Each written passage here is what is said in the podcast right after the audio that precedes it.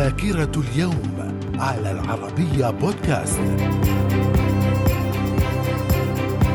أهلا بكم ومن ذاكرة اليوم العشرين من مارس في العام 845 ظهور الفايكنج على أبواب باريس. في العام 1809 نابليون بونابرت ينتصر على النمساويين في أبسبرغ.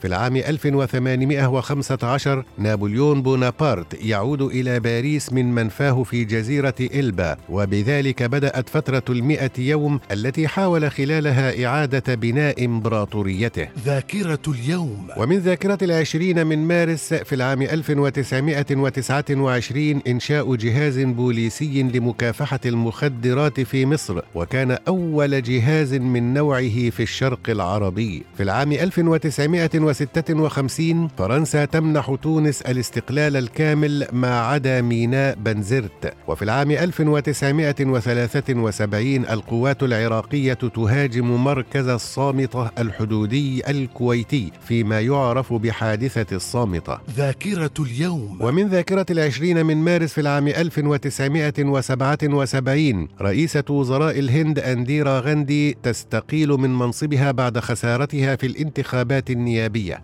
في العام 1986 جاك شيراك يتولى رئاسة وزراء فرنسا. في العام 1995 جماعة إرهابية دينية في اليابان تطلق غازا ساما في نفق مترو العاصمة طوكيو يؤدي إلى مقتل 12 شخصا وإصابة خمسة آلاف آخرين. ذاكرة اليوم. ومن ذاكرة العشرين من مارس في العام 1999 برنار بيكار وبريان جو جونز ينجحان في الدوران حول الأرض ببالون من دون انقطاع في عشرين يوما. في العام 2003 بداية الحرب الأمريكية على العراق والعد التنازلي للإطاحة بحكم صدام حسين. في العام 2007 تنفيذ حكم الإعدام بنائب الرئيس العراقي صدام حسين طه ياسين رمضان بعد إدانته بجرائم الإبادة الجماعية. ذاكرة اليوم ومن ذاكرة العشرين من مارس في العام 2009 الرئيس الأمريكي باراك أوباما يوجه خطابا إلى القادة الإيرانيين بمناسبة رأس السنة الفارسية عرض عليهم فيه فيه تجاوز النزاع المستمر منذ ثلاثين عاما